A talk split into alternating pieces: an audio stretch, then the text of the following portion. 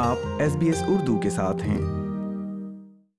حکام کا کہنا ہے کہ آسٹریلیا میں لوگوں کو ہر سال سرمایہ کاری کے اسکیم یعنی گھپلوں اور فراڈ کے ذریعے لاکھوں ڈالرز کا نقصان پہنچایا جاتا ہے۔ عوام کو ان نقصانات سے بچانے کے لیے وفاقی حکومت نے ماہرین کی ایک ٹاسک فورس تشکیل دی ہے جو نیشنل اینٹی اسکیم سینٹر کے ماتحت رہتے ہوئے سرمایہ کاری میں دھوکہ دہی کرنے والوں کو نشانہ بنائے گی۔ دو ہزار انیس میں سلویا چو کو سرمایہ کاری کے اسکینڈل میں دو اشاریہ چھ ملین ڈالر سے زیادہ کا نقصان اٹھانا پڑا تھا۔ وہ کہتی ہیں کہ اس فراڈ کا آغاز محض دو سو پچاس ڈالر کی سرمایہ کاری سے ہوا جو تین ماہ کے دورانیے میں تیزی سے بڑھنے لگی، اور انہیں اندازہ ہی نہیں ہوا کہ کب وہ اس جال میں پھنستی چلی گئیں۔ A lot of people say, how come two hundred fifty dollars turned into two point six million? That's a, that's how scary and the dangers of the investment scheme. Because they trap you in, and then when you are in the situation, you can't think um, um, clearly. You panic, you lost your normal cool, you lost all the judgment and you just follow what I say. And that's what happened. Salvia کہتی ہیں کہ سرمایہ کاری کا سابقہ تجربہ رکھنے کے باوجود وہ دھوکہ بازوں کے جال میں پھنس گئیں، جس کے نتیجے میں نہ صرف ان کی مالی صورتحال متاثر ہوئی بلکہ ان کی ذاتی زندگی پر بھی بہت برے اثرات مرتب ہوئے۔ They are very, very, very good. Trust me. They know how to pin your uh, weak point. My family fall apart because I'm a single mom. Um, my two kids, I guess, is too much for them to cope this stress from me as well.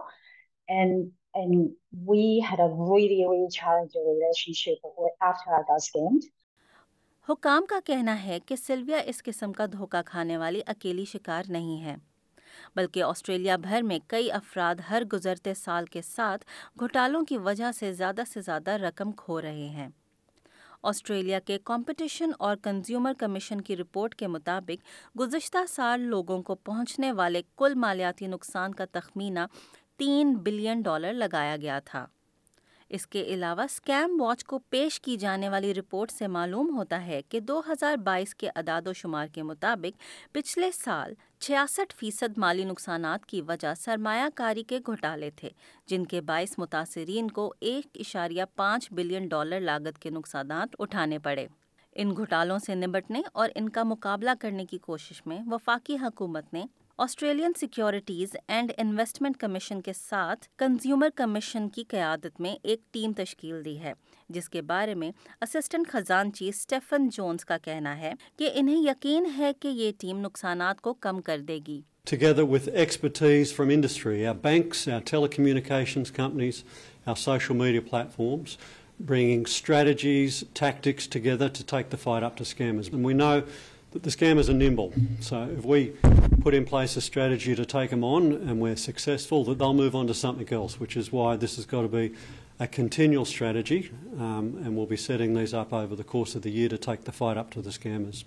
Competition and Consumer Commission کی deputy chair Catriona Lowe کا کہنا ہے کہ اس task force میں جلد ہی صنعت اور حکومت کے نمائندوں کو شامل ہونے کے لیے مدعو کیا جائے گا۔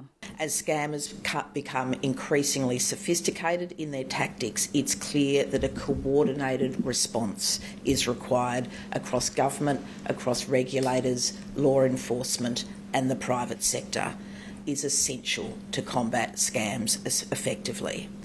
This coordination will be the role of the National Anti-Scam Centre.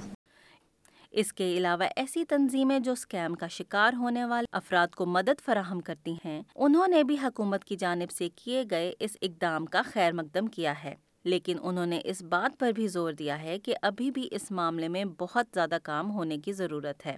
Roberta Grealish consumer credit legal service میں پرنسپل سالیسیٹر ہیں۔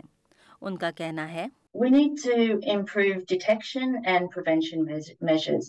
And I think a reinvestment model like they've implemented in the U K provides the incentive for banks to make this type of investment. Um, banks are critical in this. Their accounts and payment platforms are the conduits of the harm.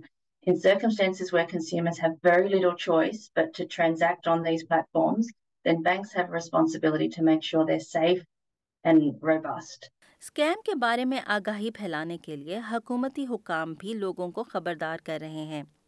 ان کا کہنا ہے کہ جب آپ سے phone یا ای میل کے ذریعے رابطہ کیا جائے اور زندگی میں ایک بار ملنے والے موقع میں سرمایہ کاری کرنے کا موقع دیا جائے تو آپ فوراً ہوشیار ہو جائیں۔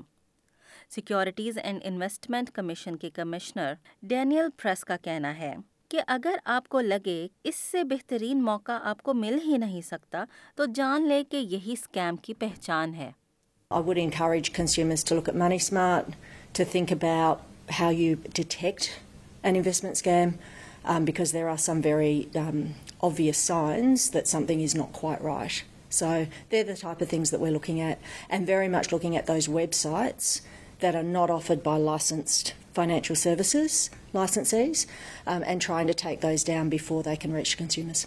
سرمایہ کاری میں گھپلوں کی نشاندہی کرنے والا یہ یونٹ ابتدائی طور پر چھ ماہ تک کام کرے گا اور نیشنل اینٹی اسکیم سینٹر کو رپورٹ کرے گا۔ آپ بھی اگر مالیاتی مشاورت کے خواہاں ہیں تو آپ حکومتی website W W W dot money smart dot gov dot A U سے مزید معلومات حاصل کر سکتے ہیں۔ اس کے علاوہ اگر آپ اسکیم کو پہچاننے، اس سے بچنے یا اس کو رپورٹ کرنے کے طریقہ کار کے بارے میں جاننا چاہتے ہیں تو حکومتی website W W W dot scam watch dot gov dot A U سے مزید معلومات حاصل کر سکتے ہیں۔ یہ podcast S B S news کے لیے مہناز اینگری اور کیارا ہین نے تیار کیا تھا، جس کو ایس بی ایس اردو کے سامعین کے لیے ندا تحسین نے پیش کیا ہے۔